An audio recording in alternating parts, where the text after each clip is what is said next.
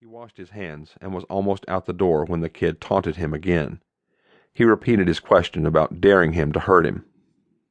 The older man turned, looked the boy in the face, and said nothing. The kid walked over to him and pushed him back about two steps. His gaze never broke off as he told him, The last guy who did that ended up with his own fist up his ass. Don't touch me again. He started out the door, and the kid followed him and gave him a shove causing him to nearly hit his face against the wall. Once again, he turned to the boy and told him quite calmly, If you want to finish this, by all means, follow me. If you value your life, I'd go back out the other door and head home or wherever it is you curl up at night. He walked out the door, and as he made the turn to be outside, his right hand swept down his jeans pocket and found what he had hoped to find he headed to the Chevy and took a deep breath of the cool Kentucky air. He looked right and then left and saw no one watching. He walked rather quickly as he knew the kid was about three steps behind him. He walked past his car, over the curb, and out into the grassy area where people walk their dogs.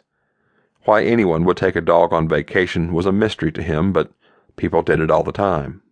There was a wooded area about a 125 feet beyond the parking lot curb and he walked about ten yards out into the trees.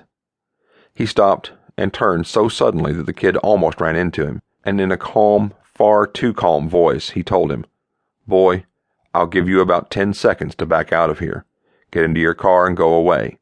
If you are still here when I finish counting, well, let's just say you'll regret your decision.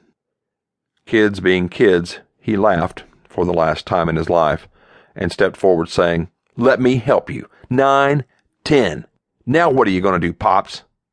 Other than some moaning and one soft scream that escaped his lips, those were his last sounds. He was found, 36 hours later, his right arm chopped off and his throat slit. He had numerous stab marks, including a deep insertion that went straight through the middle of his heart. It was later, during the autopsy, that they found his lower right arm. Say Hello to Dave, written by Verwayne Greenhoe, narrated by David L. White.